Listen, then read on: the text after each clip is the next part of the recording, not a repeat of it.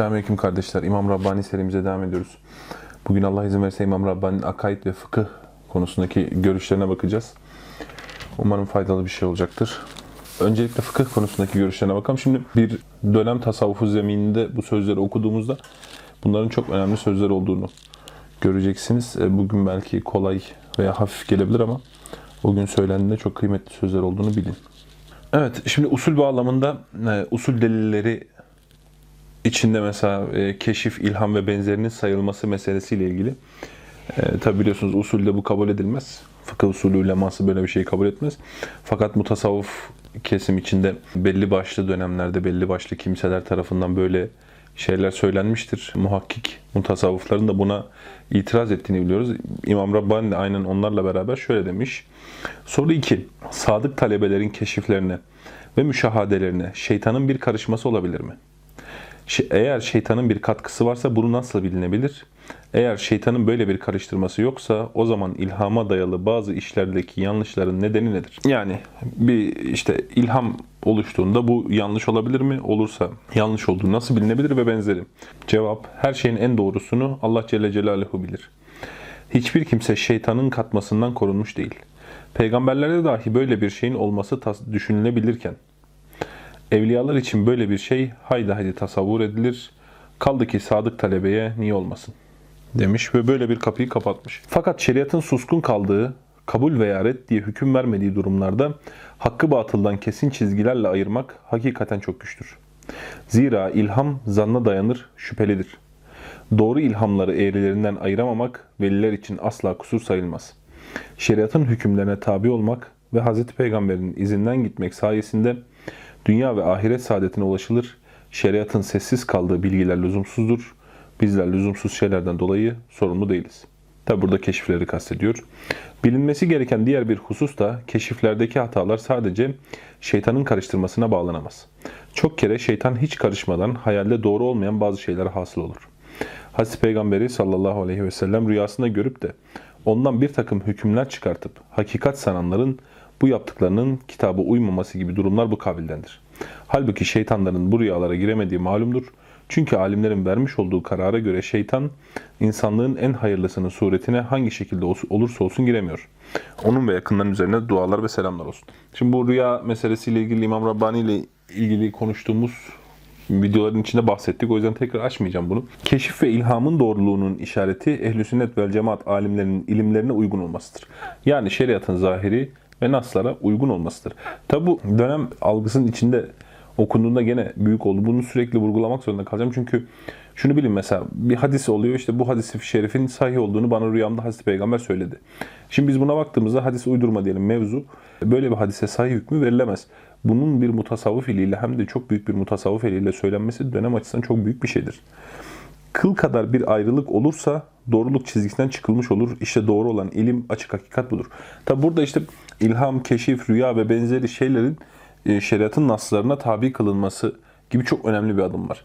Yani e, kıl kadar ayrılığı kabul etmiyor ve esas olan nedir? Şeriatın zahiri dedi yani şeriatın esası dediğimiz Kur'an, sünnet ve bunlardan anlaşılan şeylerdir. Bunlardan ulemanın anladığı şeylerdir.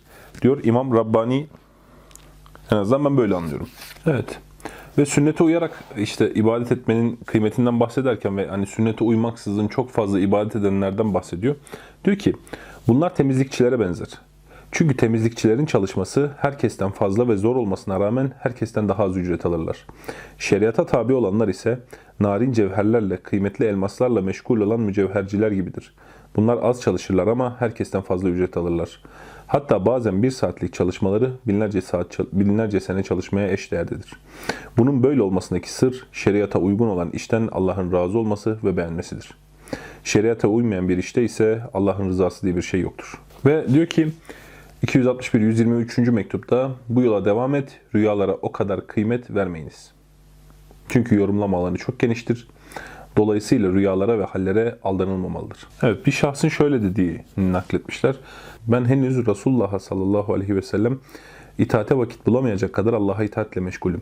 Emir sahiplerine itaat nerede kadar? Tabi işte ulil emrun minkum. Hani ayeti cellede geçiyor ya Allah'a Resulüne ve sizden olan emir sahiplerine itaat edin. O ayeti celleye gönderme yaparak böyle demiş bir şahıs. Ben Resulullah'a itaate vakit bulamayacak kadar Allah'a itaatle meşgulüm. Emir sahiplerine itaat nerede kalır? Diyor ki İmam Rabbani, burada bu zat Allah Teala'ya itaati, Resulullah'a itaat, Resulüne itaatten ayrı telakki ediyor.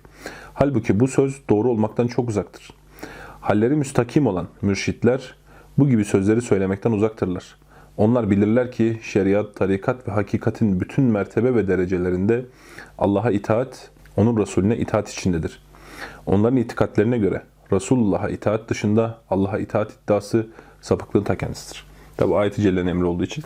Burada tabi biz bunu niye fıkıh bağlamında aldık? Bir sünnet bağlılığı da biliyorsunuz usul içinde Kur'an sünnet diye gittiği için bir usul şey olarak aldık bunu. Evet ve diyor ki çünkü kurtuluşun yolu İslam yoludur. Onun şeriatının dışında kalan her şey batıl ve kıymetsizdir. Öyleyse size düşen onun emirlerine ve yasaklarına uymaktır. Peygamber aleyhissalatu vesselama tabi olmak, ona karşı beslenen sevginin bir parçasıdır. Dua ve selamlar onun üzerine olsun. Mısra, seven sevdiğine itaat eder. Hazreti Peygamberi sallallahu aleyhi ve sellem tam olarak sevmenin işareti ise onun düşmanlarına kızmak ve onun şeriatına ters olan şeylere düşmanlığı belli etmektir. Sofilerin sözlerinden bir şey çıkmaz. Onların hallerinden bir şey kazanılmaz. Vecd ve haller şeriatın terazisine vurulmadığı sürece yarım arpa etmeyeceği gibi gelen ilhamlar da kitap ve sünnet ölçüsüne vurulmadığı sürece yarım arpa kadar değeri olmaz. Tasavvuf yolunda yürümekten gaye, imanın hakikati olan şer'i inançlara yakini inancı arttırmaktır. Ve yine fıkıh hükümlerini yerine getirebilmektir. Yoksa bunun arkasında başka bir şey yoktur. Bak, bütün o halleri şeriat, kitap ve sünnet ölçüsüne vurmak gerekir diyor. Ondan sonra diyor ki, tasavvuf yolunda yürümekten gaye, imanın hakikati olan şer'i inançlara yakini arttırmaktır. Yani imanı güçlendirmektir. Yani bu amellerle imanı güçlendirmektir. Ve yine fıkıh hükümlerini yerine getirebilmektir. Yani ortada bir bilgi var. Bu bilgi düzgün uygulayabilmektir. Tasavvuf anlayışım budur benim diyor. Bu fıkıh hükümlerini düzgün uygulayarak imanımı, yakinimi arttırmaktır. Çünkü yoksa bunun arkasında bir şey yoktur. Yani bundan daha fazla bir gayesi yoktur. Çünkü Allah Teala'yı görmek ahirette olacaktır. İşte Allah Teala'yı dünyada görmek, işte evliya almak, makamı şöyle olmak filan değildir diyor. Fıkıh hükümlerini düzgün uygulayabilmek yani o bilgiyi pratize edebilmek ve o pratize edilen bilgi sayesinde yakini arttırmaktır. Tabii ki dünyada olacak bir şey değildir diyor. Ve gene kafirlerin cehennem azabında devamlı kalmayacaklarına dair bir keşiften bahsedilmiş. Demiş ki bu sözler bu keşiflere dayanmaktadır. Keşiflerde ise hata ihtimali çok yüksektir. Öyleyse Müslümanların ittifakına da ters düşmenin yanında böyle keşiflere itibar edilmez. 266. mektupta geçiyor. Bakın şurası çok güzel. Dikkat edin. Şunun bilinmesi gerekiyor. Herhangi bir meselede alimlerle sofiler arasında bir ihtilaf bulunduğunda, alimlerle sofiler arasında bir ihtilaf bulunduğunda iyice düşünüldüğü zaman görülecektir ki hak alimlerden yanadır. Bakın bu sözün kimin söylediğini, hangi çağda söylediğini, bu sözün muhataplarının kimler olduğunu, bu sözün sahibinin talebelerinin kimler olduğunu düşündüğünüz zaman bizim İmam Rabbani hakkında çok ihlaslı buluyoruz. Yargımızın sebebini anlayabileceksiniz. Tekrar okuyorum. Şunun bilinmesi gerekiyor. Herhangi bir meselede alimlerle sofiler arasında bir ihtilaf bulunduğunda iyice düşünüldüğü zaman yani idrak edildiği zaman görülecektir ki hak alimlerden yanadır. Yani alimler haklı olurlar. Bunun sırrı şudur. Alimler peygamberlere uymaları vasıtasıyla onların ilimleri peygamberliklerin üstünlüklerine bakmaktadır. Çünkü onlar oradaki ilmi alıyorlar. Sofilerin bakışları ise veliliğin üstünlüklerine ve bilgilerine bakmakla sınırlıdır. Dolayısıyla peygamber kandilinden alınan ilim, velilik mertebelerinden alınan ilimlerden şüphesiz daha doğru ve daha sağlam olmaktadır. İnsan böyle alimlerin ayaklarını öpesi geliyor. İmam Rabbani gibi alimlerin. Çünkü bakın ilim tara, takım tutar gibi öğrenecek bir şey değildir. Takım tutmak cinsinden bir şey değildir ilmi öğrenmek. İmam Rabbani bunu muhteşem ortaya koyuyor bence. Ee, bizim İmam Rabbani'ye çok hayran olmamızın sebepleri bunlardır. Çünkü hani bizim takım üstün gelsin, bizim takım daha şey olsun filan gibi bir kafada değil. Bakın şu sözü İmam Rabbani demeyin ismine. Başka birisindenmiş gibi bugün e, insanlara nakletseniz işte tasavvuf düşmanı filan bir şey sanırlar sizi. Oysa şeriatın esas mizanını ne kadar korumaya çalışıyor. Kendisi şeriatın içinde işte bir bölgede şeriatı korumak için bazen e, mevzisinden fedakarlık edebiliyor. E, bilmiyorum beni çok etkiliyor böyle şeyler. Evet. 611. Alimlerin birçoğu Miraç'ta peygamberimizin Cenab-ı Hakk'ı görmediği görüşündeler. İmam Gazali der ki en doğrusu peygamber efendimiz sallallahu aleyhi ve sellem Miraç gecesi Rabbini görmemiştir. Ve diyor ki İmam Rabbani, bu cahil adamlar yanlış ve boş iddialarına göre Allah'ı her gün görüyorlarmış. Hem de peygamberimizin bir kere dahi görmüş olmasında alimler arasında bunca ihtilaflar olmasına rağmen. Yani peygamberimizin bir kere görmesinde bu kadar ihtilaf varken ulema arasında bu cahil adamlar diyorlar ki biz Rabbimizi her gün görüyoruz. Allah Teala onların kötülüklerini versin. Ne kadar da cahiller. Keza bu cemaatin sözlerinden anlaşıldığına göre Allah Teala'yı işitip dayandıkları sözler bunlara göre konuşana dayandırılan kelam gibidir. Bu dinden çıkmanın ta kendisidir. Yani Allah Teala'dan duyduğumuz sözler diyorlar işte bu beşere benzeyen şeyler kastediyor. Harfler ve benzeri şeyler kastediyorlar. Böyle şeylerden Allah Teala münezzehtir, uzaktır. Çünkü bu tür şeyler sonradan olmanın yani hadis olmanın alametidir. Bunları böyle hatalara düşüren de büyük şeyhlerinin sözleridir anla. Büyük şeyh diye kastettiği kimdir? Ee, onu da incelemek lazım. Yani Muhiddin İbn Arabi mi kastediyor? Orasını anlayamadım. Mesela çok böyle abartılı tavırlarla ilgili. Yani çok hoş bence. Mahdum Şeyh Ferit Genç Şükür den nakledilen rivayete göre evliyalarından biri biri ölüp ölüm haberi ona ulaştığında kendisinde hiçbir değişiklik olmadı ve dedi ki köpek yavrusu ölmüş. Onu dışarıya çıkarınız. Yani göya işte hiç Allah'tan başka hiç kimseyi önemsemiyor, hiçbir şeye önem vermiyor filan diye nakledilen böyle bir şey varmış. Diyor ki İmam Rabbani, insanlığın efendisi Peygamber Efendimizin sallallahu aleyhi ve sellem evladı İbrahim vefat ettiğinde Peygamber Efendimiz ağladı ve üzüldü. Buyurdu ki ben senin ayrılığından dolayı mahzunum. Böylelikle üzüntüsünü fazlasıyla belirtmiş oldu. Bak bakalım hangisinin davranışı daha üstün? Şeyh Ferit genç şükür mü yoksa insanlığın efendisi mi sallallahu aleyhi ve sellem? Hayvanlara benzeyen avama göre Şeyh Ferit'in davranışı daha güzel ve daha üstün. Çünkü onlar bu hareketi Cenab-ı Hak'tan başkasına bağlanmama olarak sayıyorlar. İkinci davranışı ise fani olanla ilgilenmenin aynı olarak sanmaktadır. Allah Teala onların bu kötü inançlarından bizleri korusun. Demiş 272. mektup. Burada Garani kıssasını nakletmiş. Bu kıssayla ilgili e, daha önce de söylemiştik. Bakın diyor ki 290. mektupta Sofilerin sözlerinden ehli sünnet alimlerinin görüşlerine uygun olanı kabul edilir. Ona aykırı olan ise kabul edilmez. Şeriata muhalefet zındıklığa delildir. Dinden dönüşün yani mürted olmanın işaretidir. Evet. Diyor ki 100, 359. mektupta. Evet, peygamberliğin üstünlüğünün yanında velilik üstünlüğünün asla bir miktarı, değeri olamaz. Güneşin yanında zerrenin ne miktarı olabilir? Bu tabi e, Hatemül Evliya, işte e, Hatemül Enbiya öyle bir tartışma var. Hani bunu e, Muhyiddin İbn Arabi'ye nispet ederler. İşte Hatemül Evliya yani evliyaların sonuncusu, enbiyaların sonuncusundan daha üstündür diye. Ben hani böyle bir şeye denk gelmedim kitaplarında ama hani bütün kitaplarında okumadım. Sözü ona nispet etmek benim açımdan doğru olmaz ama böyle bir şey var mıdır yok mudur böyle bir şey söylüyorum orasını bilmiyorum. Fakat böyle bir şey demek ki böyle bir tartışma var o dönem. Hani kaynağı kimdir nedir orasını netleştiremeyeceğim. Diyor ki Subhanallah. Şaşılardan bir grup zannediyor ki velilik peygamberlikten daha üstündür. Özün özü sayılan şeriatı kabuk sanıyorlar.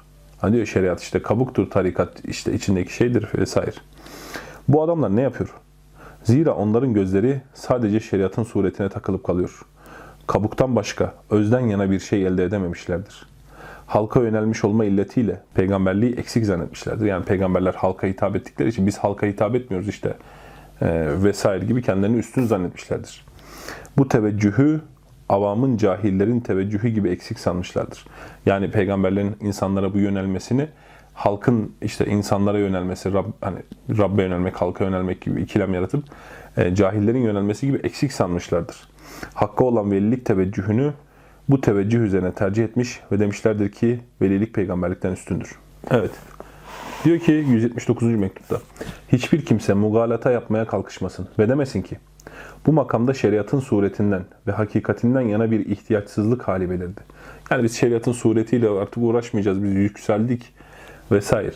Şeriatın hükümlerini yerine getirmede bir ihtiyaç kalmamıştır demesin kimse. Zira biz diyoruz ki şeriat bu işte asıldır. Ve bu muamelenin esasıdır. Ağaç ne kadar büyürse büyürsün, binalar ne kadar yükselirse yükselsin, onun üzerine köşkler, çadırlar kurulursa kurulsun, yine de asıldan, temelden ihtiyaçsız olamazlar. Şeriat bütün durumlarda gereklidir. Herkes şeriatın hükümlerini yerine getirmeye muhtaçtır. Ve diyor ki 368. mektupta şeriatın reddettiği her türlü hakikat zındıklık, zındıklıktır, mürtetliktir. Şeriatın reddettiği her türlü hakikat işte. Ve diyor ki 415. mektup Zira şeriatlara yapışmamak şirki gerektirir. Zira peygamberlerin şeriatlarını inkar etmek Subhanallah'a küfretmektir ki asla affedilmez. Bizim e, İmam Rabbani ile ilgili esas eksende fıkıh üzerinde konuşacağımız şeyler bunlardır. Çünkü esas vurgusu bu yöndedir. E, esas önemi de bu yöndedir. Yani fıkıhla tasavvufun o işte o dönemki tartışmalı meselelerinde diyelim tamamıyla fıkhın yanında yer alması, fıkıh ulemasını tercih etmesi ve fukahaya muhalefet eden mutasavvuf e, bir kesimi e, tenkitleriyle esasen buna da çok ciddi bir darbe vurması ve e, İslam şeriatının zeminine yaptığı katkı sebebiyle çok önemlidir. Usuldeki esas katkısı budur bence. Fıkıh usulündeki esas katkısı budur yani. insanların ayetlerden, hadislerden anlaşılanın aleyhinde muhalif, muhalif olarak işte rüya, ilham, keşif ve benzeri şeylere dayanarak şeriata muhalefet etmesinin önüne geçmesidir. Bence fıkha en büyük katkısı budur. E, fıkha en büyük katkısı belki fıkhın uygulanması bağlamındadır. Onun dışında birkaç mesele daha kaldı. Onlarla ilgili de konuşalım. Mesela musikinin haram olduğu kanaatinde İmam Rabbani 500 şey 266. mektupta bu kanaatini belirtmiş. Yani şunu da söyleyelim usul olarak tamamen Hanefidir. E, Hanefi fukahasına tabidir. E, mezhebine bağlıdır. Hanefi ve Maturidi çizgisi net bir alimdir. Ondan da bahsedelim yani. Hani es geçmeyelim orayı da söylemeyi. Ve e, şöyle Hanefi mezhebi içinde kendisini şöyle görüyor. Bizim gibi taklitçilerin hadislere göre amel ederek birçok müştehit alimlerin fetvalarıyla yasakladığı haram ve mekruh bir işi yapıp işaret etme cüretinde bulunmak caiz değildir.